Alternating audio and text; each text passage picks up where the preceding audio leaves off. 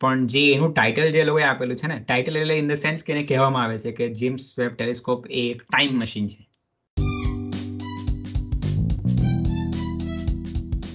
Hello hello hello welcome to the scientific Gujarati show science technology અને હિસ્ટ્રીને લગતો podcast જિજ્ઞાસુ ગુજરાતીઓ માટે.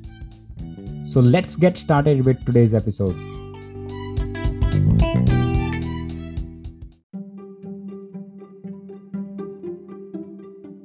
James Webb telescope સાંભળ્યું છે નામ? હા નામ તો સાંભળ્યું છે. જેમ્સ વેબ સ્પેસ ટેલિસ્કોપ તો એકચ્યુઅલી છે ને હું સફાઈ વાંચતો હતો. અત્યારે દિવાળી અંકેનો આવ્યો છે ને તો એની અંદર મતલબ આ જેમ્સ વેબ ટેલિસ્કોપ ઉપર આપણે આગળ પેલા ફર્મી પેરાડોક્સ વાળા એપિસોડમાં વાત કરી જ છે. તો મને વિચાર હતો કે ફરીથી વાત કરવાનો કોઈ મતલબ નથી. પણ જ્યારે એની અંદર મેં વાંચ્યું ને કે સફારીમાં એ લોકો એવું લખ્યું છે કે મૂન મિશન પછી નાસાનું સૌથી એમ્બિશિયસ પ્રોજેક્ટ છે આ. તો ત્યારે મને રિયલાઇઝ થયું કે હવે આ કદાચ થોડું અલગ પર્સપેક્ટિવથી આપણે આને જોઈ શકીએ. નોટ બિકોઝ કે આની અંદર ટેન બિલિયન ડોલર્સ ઇન્વોલ્વ છે અને નોટ બિકોઝ કે આ કદાચ સૌથી મોટું સ્પેસ ટેલિસ્કોપ અત્યાર સુધીનું છે. પણ જે એનું ટાઇટલ જે લોકોએ આપેલું છે ને ટાઇટલ એટલે ઇન ધ સેન્સ કે એને કહેવામાં આવે છે કે જેમ્સ વેબ ટેલિસ્કોપ એ એક ટાઈમ મશીન છે. તો એને શા માટે ટાઈમ મશીન કહેવામાં આવે કહેવામાં આવી રહ્યું છે? એના ઉપર આપણે ડિસ્કસ કરી શકીએ. અને સૌથી વધારે ઇન્ટરેસ્ટિંગ વસ્તુ જે મને લાગી એનું લોકેશન કે એને એકચ્યુઅલી ક્યાં રાખવાના છે. તો આ બે વસ્તુ મને ઘણી ઇન્ટરેસ્ટિંગ લાગી. તો એના ઉપર આપણે આજના એપિસોડ ઉપર વાત કરવાના છે. તો તને કોઈ આઈડિયા ખરો કે આ જેમ્સ વેબ ટેલિસ્કોપ શું છે એકચ્યુઅલી લાઈક લાસ્ટ ટાઈમ આપણે વાત કરેલી ત્યારે એમાં થોડું ઘણું કદાચ કીધેલું કે ગેલેક્સીસ કે ફાઇન્ડ કરવા માટે છે? યા એટલે મતલબ ટેલિસ્કોપ છે. નામની અંદર ટેલિસ્કોપ છે. એટલે ઓબ્વિયસલી ટેલિસ્કોપ છે. હા તો આપણે થોડા ફેક્ટ જોઈ લઈએ. તો પહેલા તો એ છે કે અત્યારે ઇન્ટરનેટ પર એ બહુ ચાલે છે કે આ નાઇન્ટીન નાઇન્ટી સિક્સથી પ્રોજેક્ટ ચાલુ થયેલો અને ત્યાર પછી બે હજાર સાતમાં એને લોન્ચ કરવાના હતા. અને એ પછી ડીલે થતું ગયું થતું ગયું થતું ગયું અને એનું જે બજેટ જે છે તે પણ એક્સપોનેન્શિયલી વધતું ગયું. અને ફાઇનલી આ વર્ષમાં થવાનું હતું આઈ થિંક સ્ટાર્ટિંગમાં એ પછી ડિલે થઈ ગયું. અને હવે ફાઇનલ ડેટ છે December eighteen twenty twenty one okay અને આ એપિસોડ પણ આપણે એનો પહેલા રેકોર્ડ કરીએ છીએ એટલે ખબર નહીં એપિસોડ આવે પછી કદાચ લોન્ચ થાય કે નહીં થાય પણ લગભગ થવાનું છે. રાઈટ તો એ ફેક્ટ એક થઈ ગયો. બીજો બીજો ફેક્ટ એ છે કે અત્યારે જે સૌથી પાવરફુલ સ્પેસ ટેલિકો ટેલિસ્કોપ જે છે હબલ ટેલિસ્કોપ જે છેલ્લા ત્રીસ વર્ષથી કામ કરે છે. રાઈટ તેના કરતા સો ગણું વધારે પાવરફુલ હશે. ઓબ્ઝર્વેશન હા. ને આ જે છે તે સૌથી વધારે કોલ્ડર અને મતલબ મોટું પણ છે ઓબ્વિયસલી અને સૌથી ઇમ્પોર્ટન્ટ ફેક્ટ આનો શું છે કે આ એક ઇન્ફ્રારેડ ટેલિસ્કોપ છે. હબલ ટેલિસ્કોપ એ એક નોર્મલ ટેલિસ્કોપ જે છે જે ઓપ્ટિકલ ટેલિસ્કોપ કહેવાય રાઈટ એટલે લિટરલી કે તું એક મેટલના શું કે પાઇપની અંદર લેન્સ નાખીને જે ટેલિસ્કોપ બનાવી શકે તો એ એ ટાઈપનું છે. જ્યારે આ ટેલિસ્કોપની ડિઝાઇન જ આખી અલગ છે. આપણે ફોટો મતલબ આના ટાઇટલમાં આપણે મૂકી દઈશું કે એક હનીકોમ જેવું શેપ છે એનું. અને એ આખું જે ટેલિસ્કોપ છે તે ફોલ્ડ થઈને જવાનું છે. કારણ કે એટલું મોટું છે કે જે એરિયન ફાઈવ એ લોકોનું જે લોન્ચ પેડ છે એના એના એની અંદર પેલોડમાં સમાવી જ નહીં શકાય એને. આ હા આટલા ફેક્સ છે. અને આ બિકોઝ આ સૌથી વધારે પાવરફુલ ટેલિસ્કોપ છે ને તો આની જે રેન્જ છે છે તે લગભગ thirteen point five billion years light years જેટલી છે. હવે આ સૌથી વધારે ફેસિનેટિંગ ફેક્ટ છે. જસ્ટ ટુ વિચાર. University billion light years યુનિવર્સની age approximately thirteen point seven seven billion years છે રાઈટ એટલે કે બિગ બેંગ જો થયો હોય મતલબ જે અત્યારે જે થિયરી એક્સેપ્ટેબલ છે એ પ્રમાણે બિગ બેંગ થયો હતો thirteen point seven seven billion years ago right તો ત્યાર પછી જે આખું બ્રહ્માંડ છે ડેવલપ થયું એમાં આટલા આટલા વર્ષ લાગ્યા. અને હવે આ ટેલિસ્કોપ જે છે તેની રેન્જ એટલી છે થર્ટીન પોઈન્ટ ફાઈવ યર્સ એટલે લિટરલી જે બિગ બેંગ પછીના થોડા સમયમાં જે ડેવલપમેન્ટ થયું હતું કે જે આકાશગંગાઓ બની જે તારાઓનું ફોર્મેશન કેવી રીતે થયું અને જે જે અર્લી જે યુનિવર્સ હતું તે કેવું હતું તેને જોઈ શકાશે. જોઈ શકાશે. એક્ઝેક્ટલી આ બહુ મોટી વાત છે અને આ ખાલી આને વિચારવામાં કેટલું ફેસિલેટિંગ છે ને? કે અત્યારે આપણે જ્યાં પણ છે રાઈટ મતલબ જે પણ ટાઈમ લાઈન આપણે કન્સિડર કરીએ ઝીરો ટુ મતલબ બિગ બેંગને તું ઝીરો કન્સિડર કરીને અત્યારે આપણે જ્યાં પણ છે તો એ time line literally almost fourteen billion years પછીની છે. રાઈટ અને હવે આપણે એક એવું ડિવાઇસ બનાવ્યું છે કે એ ડિવાઇસ સ્પેસમાં જઈને મતલબ પાસ્ટની અંદર તે અબજ વર્ષ પહેલા શું હતું એને જોઈ શકશે ધેટ્સ વાય ટાઈમ મશીન એટલે આ આ વસ્તુ એવું નથી કે ખાલી ત્યાં જ એક પોઈન્ટ અટકી જશે. એના એના પહેલાની દરેક વસ્તુ પણ જોઈ શકશે. મેં આજે સવારે ચેક કર્યું નાસાની વેબસાઇટ ઉપર. એનો ઓબ્જેક્ટિવમાં બહુ ક્લિયર છે કે આ તો એની રેન્જ છે કે ત્યાં સુધી એ જોઈ શકે રાઈટ પણ એ પણ આપણા સોલર સિસ્ટમની અંદર જેટલા બીજા ગ્રહો જે છે કે જે પેલા યુએનએસ નેપચ્યુન પછીનું જે ઉતનું વાદળ કહેવામાં આવે છે કે જેની અંદર મતલબ ઘણું મોટું છે અને ઘણા બધા ઓબ્જેક્ટ છે. તો તેની અંદર પણ ઘણા બધી વસ્તુઓ જે છે જે ઇન્ફ્રારેડમાં આવે છે. એના ઓબ્ઝર્વેશન કરી શકે બીજા જે જે આકાશ ગંગાઓ છે એના તારાઓ એના ગ્રહો અને જેને એક્ઝો પ્લેનેટ્સ કહેવામાં આવે કે જે પૃથ્વી જેવા પ્લેનેટ્સ જે હોઈ શકે કે જેની અંદર પાણી હોઈ શકે અને કદાચ લાઈફ પણ હોઈ શકે તો એને જોઈ શકે તો એલિયન્સને પણ શોધી શકે આ ટેલિસ્કોપ કદાચ. અને જે જે અર્લીયર જે ફોર્મેશન થયું હતું તે તો ડેફિનેટલી જોવાનું છે. એટલે લિટરલી આપણને ટાઈમમાં પાછળ લઈ જશે. અને તે પણ છેક બિગ બેંગ સુધી. યા એટલે જો કે આ બધું બહુ ઓપોર્ચ્યુનિટીસ અને ઓપ્ટિમિસ્ટિક લાગે છે એમ તો અત્યારે. નહીં પણ એટલે ઇમ્પોસિબલ નથી ને? યા કારણ કે અત્યારે હા અને બીજી વસ્તુ જેના ઉપર આપણે વાત કરવાના છે એના લોકેશન વિશે રાઈટ તો એનું લોકેશન ક્યાં છે? એનું લોકેશન છે એલ ટુ પોઈન્ટ હવે એલ ટુ એટલે શું? એલ ટુ એટલે લાગ્રાન્જિયન પોઈન્ટ રાઈટ અને આ આ બહુ ગજબ એક્સપ્લેનેશન મતલબ ગજબ એટલે સિમ્પલ જ છે પણ તું સમજ કે ન્યૂટનનું જે ગુરુત્વાકર્ષણ છે કે જ્યાં ગુરુત્વાકર્ષણ એક ફોર્સ છે. અને બાય ધ વે આઈન્સ્ટાઈને મતલબ લેટરે પ્રૂવ કરી દીધું કે gravity is not a force but આપણે ન્યૂટનના યુનિવર્સમાં જ રહીએ અત્યારે. તો ગુરુત્વાકર્ષણ એક બળ છે રાઈટ ફોર્સ તો હવે સૂર્ય પૃથ્વી ઉપર ગુરુત્વાકર્ષણ લગાડે છે. પૃથ્વી સૂર્ય ઉપર લગાડે છે. રાઈટ હવે સૂર્યનું વધારે છે. અને પૃથ્વીનું મતલબ ઓલમોસ્ટ નિગ્લેજેબલ છે પૃથ્વીના કમ્પેરમાં તો હવે તું વિચાર કર કે ન્યૂટનના લો પ્રમાણે કે જેમ જેમ આપણે એ ઓબ્જેક્ટથી દૂર જતા જઈએ તેમ તેમ એનું ગુરુત્વાકર્ષણ બળ જે છે તે ઘટતું જાય. રાઈટ પણ એ છે ઇન્ફાઇનાઇટ તો એટલે ઇન્ફાઇનાઇટલી એ ઘટતું જશે. તો હવે એક પોઈન્ટ તો એવો હશે ને સૂર્ય અને પૃથ્વીની વચ્ચે કે જ્યાં બંનેનું બળ એકબીજાને ક્રોસ કરી નાખે. રાઈટ તો એ એ થઈ ટુ બોડી પ્રોબ્લેમ કે બે હવે મતલબ એ પોઈન્ટ ક્યાં પૃથ્વીની નજીક વધારે હશે કારણ કે સૂર્ય એ મોટો મોટો પદાર્થ છે. ઓબ્વિયસ છે પણ હવે એની અંદર એડ કર ચંદ્રને. તો આ થઈ ગઈ થ્રી બોડી પ્રોબ્લેમ એ ચંદ્ર એ સૂર્ય પર પણ ગુરુત્વાકર્ષણ લગાડે છે ને પૃથ્વી પર પણ લગાડે છે. અને એ ઓલમોસ્ટ નિગ્લિજેબલ છે પણ તો પણ એની અસર તો થાય છે. તો આ વસ્તુ લાગ્રાન્જ નામના મતલબ લુઈ લાગ્રાન્જ જે મેથેમેટિશિયન કે ફિઝિસ્ટ હતા એ અઢીસો વર્ષ પહેલા એને વસ્તુ ફિગર આઉટ કરેલી કે આવું કઈ હોવું જોઈએ એમ. અને એનો થ્રી બોડી પ્રોબ્લેમ બહુ ફેમસ છે ફિઝિક્સની અંદર. તો એણે એકચ્યુઅલી ડિફાઇન કર્યા હતા એ પાંચ પોઈન્ટ કે L one L two L three L four L five અને એ ક્યાં છે એનું? એનું મતલબ એ, એનું ડિસ્ક્રિપ્શન કોઈ સર્ચ મારશે તો ડેફિનેટલી મળી જશે. પણ સૌથી ઇમ્પોર્ટન્ટ જે પોઈન્ટ જે છે ને, તે પોઈન્ટ છે એલ ટુ અને L L three I guess L two ક્યાં છે ખબર? એલ ટુ છે સૂર્ય, સૂર્યને તું સેન્ટરમાં લે અને એના પછી પૃથ્વી લે અને પૃથ્વીની પછી એક પોઈન્ટ આવે પૃથ્વીની સાઈડ ઉપર જો પૃથ્વીને મતલબ થર્ડ પ્લેસ ઉપર સેકન્ડ પ્લેસ ઉપર રાખે તો ત્યાં લિનિયર લાઈન ડ્રો કર. સૂર્ય એ છે પૃથ્વી બી છે અને લાગ્રાન્જ પોઈન્ટ જે ટુ છે હા એલ ટુ જે છે તે પોઈન્ટ થ્રી છે. એટલે એ લિટરલી પૃથ્વીની પાછળ આવી જાય. રાઈટ અને ત્યાં આપણે જો કોઈ વસ્તુને રાખીએ ને તો એ એ નહીં પૃથ્વીની એ પૃથ્વીની ફરતે નહીં ફરશે. હબલ ટેલિસ્કોપ જે છે તે પૃથ્વીની ફરતે ફરે છે. રાઈટ જ્યારે એ એલ ટુ પોઈન્ટ ઉપર જ્યારે આ જેમ્સ વેબ ટેલિસ્કોપ જશે જે લગભગ લગભગ નહીં exactly I think one point five million એટલે પંદર લાખ કિલોમીટર દૂર છે. તો ત્યાં જ્યારે એ જેમ્સ વેબ ટેલિસ્કોપ જશે ને તો એ જગ્યાએ રહેશે મતલબ ત્યાં જ આગળ મતલબ એ ફરતું રહેશે અને ઇવેન્ચ્યુઅલી એ સૂર્યની ફરતે ફરશે પૃથ્વીની સાથે. પણ એનું લોકેશન ત્યાંનું ત્યાં જ રહેશે. ઓકે એટલે આ બહુ એક ફેસિનેટિંગ વસ્તુ છે કે ત્યાં છે. ને આવો સેમ એક્ઝેક્ટ પોઈન્ટ ક્યાં આવે ખબર? સૂર્યની પેલી બાજુ. સેમ ડિસ્ટન્સ ઉપર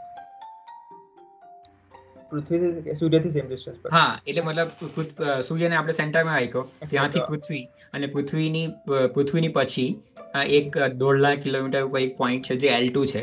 અને એવો જ સેમ એના એક્ઝોટ ઓપોઝિટ સાઈડ ઉપર સૂર્યની પેલી તરફ બીજો પોઈન્ટ છે હા. તે છે એલ થ્રી હા અને ત્યાં ત્યાં પણ આપણે રાખીએ ને કોઈ વસ્તુને તો એ એ એ જગ્યાએ રહેશે. બીકોઝ બંનેનું ગુરુત્વાકર્ષણ જે છે તે કાયમ માટે એને ત્યાં લોક કરી રાખે એમ. તો ઘણી બધી સાયન્સ ફિક્શન એકચ્યુઅલી બુક્સ છે અને સ્ટોરીઝ છે કે જેની અંદર એવું છે કે એક એન્ટી અર્થ છે કે જે સૂર્યની પેલી તરફ છે ને એ એલ થ્રી પોઈન્ટ ઉપર છે કે જ્યાંથી મતલબ કંઈ પણ પૃથ્વીને જો મતલબ આપણને નહીં ખબર પડી શકે એમ. But mathematically this is true હા કે ત્યાં હોઈ શકે એમ. તો એ એ બહુ ફેસિનેટિંગ વસ્તુ છે કે જેમ્સ વેબ ટેલિસ્કોપ ત્યાં જવાનું છે. પણ એક અનફોર્ચ્યુનેટ વસ્તુ એ પણ છે કે એ પોઈન્ટ જે છે ને તે એટલો બધો સ્ટેબલ નથી. મતલબ તે પોઈન્ટ ઉપરથી પૃથ્વી અને સૂર્યના અમુક સોલર ફ્લેશ કે બીજા ઘણા બધા વેરિયેબલ છે કે જેને કારણે એ જેમ્સ વેબ ટેલિસ્કોપ એ જગ્યા ઉપરથી હટી જાય એમ. ને એક વખત હટી ગયું ને, તો પછી એ જો પૃથ્વી નજીકમાં હશે તો પૃથ્વીની ફરતે ફરવા લાગશે. અથવા તો મતલબ ઇવેન્ચ્યુઅલી જે એની સૂર્યની ફરતે તો ફરે જ છે. તો ત્યાં પણ એનું લોકેશન ચેન્જ થઈ શકે. એટલે એ લોકોએ એની અંદર ફ્યુલ રાખેલું છે કે એનું થ્રસ્ટ ને એ લોકો જ્યારે પણ જરૂર પડે તો એની પોઝિશનને મેન્ટેન કરવા માટે એને થ્રસ્ટ કરતા રહેશે. અને એ ફ્યુલ પાંચ વર્ષ ચાલે એટલું જ છે.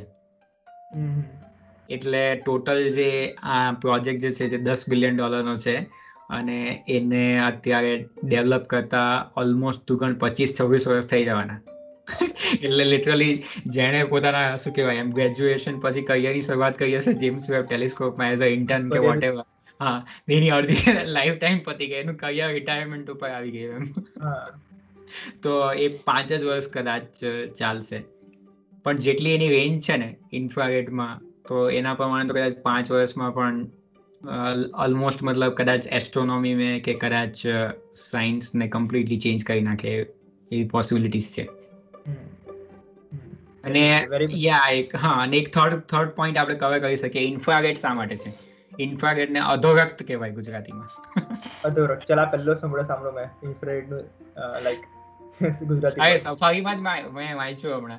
અચ્છા અચ્છા સફારીમાં એકચ્યુઅલી મતલબ એ લોકોના આર્ટિકલ છે ને ઘણી વખત મતલબ બહુ ઇન્ટ્રિન્સિકલી ફની હોય. હ્યુમર બહુ ગજબ હોય એમ. અમુક અમુક વર્ડ બહુ વધારે પડતા ગુજરાતી હોય. જે સમજ નહીં પડે પણ હ્યુમર બહુ જોરદાર હોય. જ્યારે મેં આનું ડિસ્ક્રિપ્શન વાંચતો હતો ને લાગ્યાંજન પોઈન્ટનું કે એલ ટુ ક્યાં છે એલ વન ક્યાં છે અને એનું સિગ્નિફિકન્સ શું છે એમ. તો એની અંદર એ લોકોએ ચાલુ કર્યું જેમ્સ વેબથી અને પછી બસ આના ઉપર ડિસ્ક્રિપ્શન ચાલુ થઈ ગયું એમ.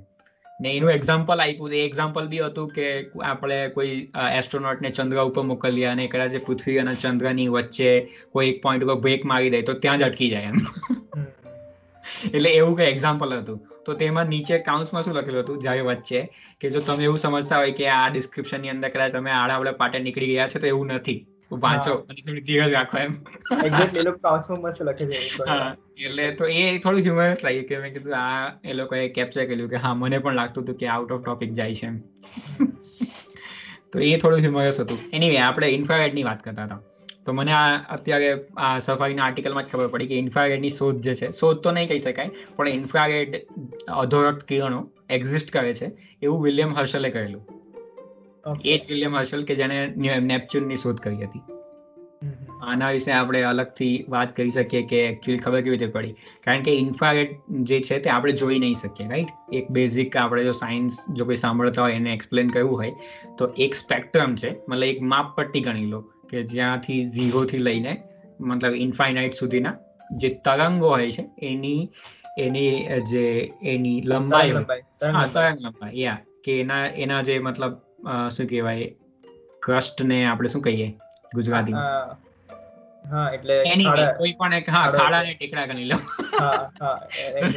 બે ખાડા વચ્ચેનું જે ડિસ્ટન્સ છે એની તરંગ લંબાઈ છે. અથવા બે મેક્સિમમ બે મિનિમમ વચ્ચેનું હા એ કોઈ પણ.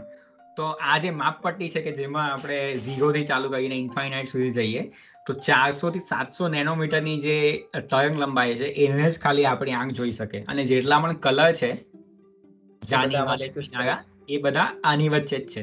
હવે સાતસો પછી જે પણ છે તે કિરણો એક્ઝિસ્ટ કરે છે, પણ આપણે એને હ્યુમન આઈ જોઈ નહીં શકતી. મતલબ તમે સપોઝ તાપણું કરવા બેઠા હોય, અને ત્યાં જે તમને જે તાપણાની અંદર જે કલર્સ દેખાય છે, કે આગ દેખાય છે પીળાશ પડતી નારંગી રંગની, તો એ જે છે તે એ એ વિઝિબલ સ્પેક્ટ્રમમાં આવે છે. ચારસોથી સાતસો નેનો, એની તરંગ લંબાઈ ચારસો થી સાતસો નેનોમીટરની વચ્ચે છે. અને જે તમને ગરમી અનુભવાય છે, તે એના પછીના જે વેવલેન્થ છે એટલે કે આ સાતસો પછીના જે વેવલેન્થ છે અધરક્ત કિરણો એના કારણે ગરમી અનુભવાય છે. ખરેખર એ ગરમીને મતલબ ઉષ્માને કેરી કરે છે. તો એનીવે તો આપણું જે બ્રહ્માંડ જે છે તેમાં આપણને જેટલું પણ દેખાય છે ને તે ખાલી આપણને વિઝિબલ સ્પેક્ટ્રમમાં છે એટલું જ દેખાય છે. હબલ એ એક ઓપ્ટિકલ ટેલિસ્કોપ છે જે કે ચારસો થી સાતસો નેનોમીટરની જે આપણી રેન્જ છે એને જ કવર કરે છે. રાઈટ એટલે એમાં જે જેટલા તારાઓ હશે તે બધી વસ્તુ આપણને દેખાઈ જાય. પણ મોટે ભાગનું જે બ્રહ્માંડ જે છે તે એટલું દૂર છે કે એના એના મતલબ જે વેવલેન્થ આપણા સુધી પહોંચતા એનું રેટ શિફ્ટ થઈ જાય. એટલે ટૂંકમાં એક સિમ્પલ પ્રિન્સિપલ એવો છે કે જેટલી વસ્તુઓ આપણી નજીક હશે ને તે વસ્તુઓ બ્લુ શું કહેવાય એને? બ્લુ ને શું કહેવાય ગુજરાતીમાં? ભૂગાશ પડતા હા યા અને જેટલી વસ્તુ દૂર દૂરથી આવે છે બધી એ ગ્રેટ શિફ્ટ કહેવાય. અને બ્રહ્માંડ એ વિસ્તરી રહ્યું છે ને? એટલે જેટલી જેટલી ગેલેક્સી અને જેટલી જે અર્લી આકાશગંગાઓ છે જે જેટલી દૂર જાય છે એટલું આપણને એનું રેડ સ્પેક્ટ્રમ જોવા મળશે એમ. એટલે આને તો એ રીતે સમજાઈ શકે કે બ્લુ શિફ્ટ એટલે તરંગ લંબાઈ વધે ઘટે કે રેડ શિફ્ટ એટલે તરંગ લંબાઈ ઘટવા તરફ જાય છે હા જેટલી વસ્તુ આપણાથી દૂર જાય છે ને તે બધા રેડ શિફ્ટમાં આવે. અને જેટલી પણ આપણે આકાશગંગા જે છે જે બિગ બેંગ ના સમય બની હતી તે બધી દૂર જ જાય છે અત્યારે. હા. એટલે બસ આ એક વસ્તુ છે. તો એને જો આપણે ઓબ્ઝર્વ કરવું હોય તો એના માટે આપણે ઇન્ફ્રારેડને ડિટેક્ટ કરવા પડે.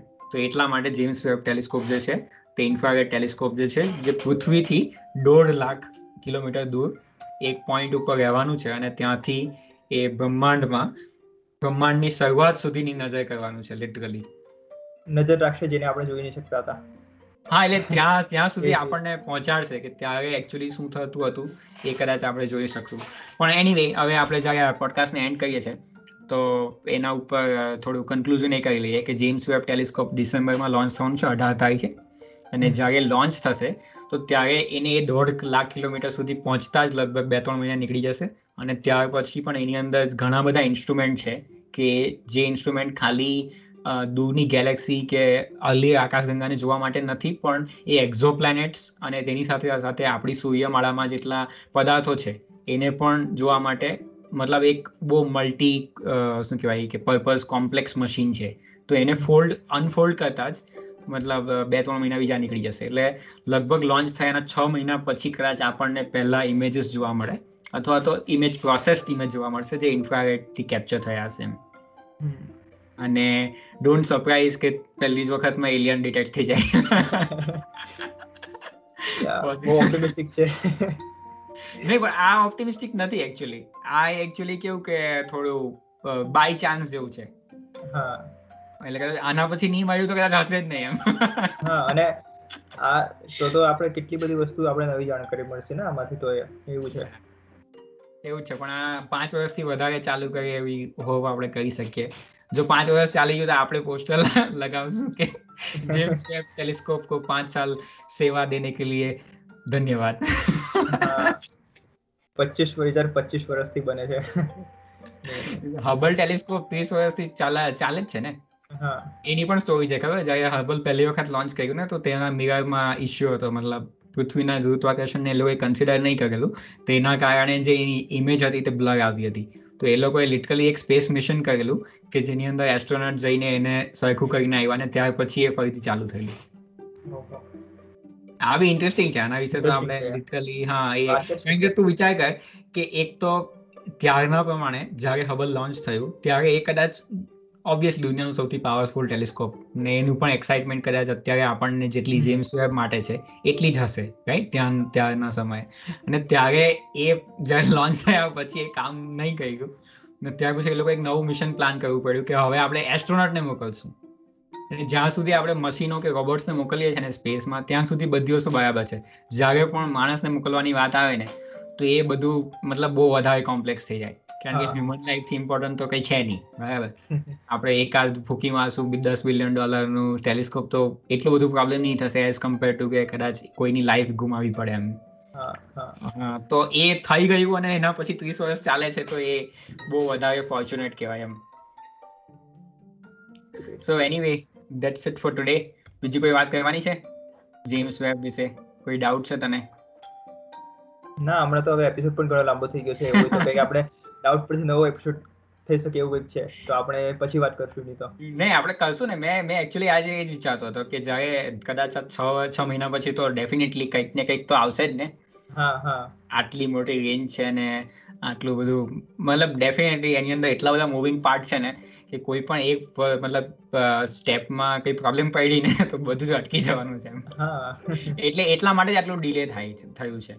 હું. ઓપ્ટિક્સ કંપનીમાં કામ કરું છું મને ખબર છે ને કે નાના મનાનું પેલું અત્યારે સ્ટાર ટ્રેકર જે બનાવીએ છીએ અમે લિટરલી જે પણ જે એરોસ્પેસના પ્રોજેક્ટ હોય ને તો કંપનીમાં બધા જસ્ટ એબ્સોલ્યુટલી હેટ ઇટ કારણ કે એમાં એટલું પ્રિસિઝન જોઈએ ને એટલું પરફેક્શન જોઈએ ને કે એના વગર એ નેક્સ્ટ સ્ટેપમાં પણ નહીં જાય. ટેસ્ટિંગ ફેઝમાં જ મતલબ વર્ષોના વર્ષ નીકળી જાય.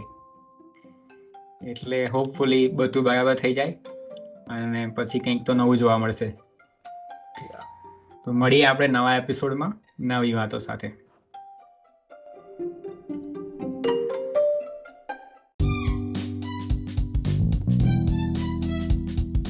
Thank you so so much કે તમે આ પોડકાસ્ટને અંત સુધી સાંભળ્યો.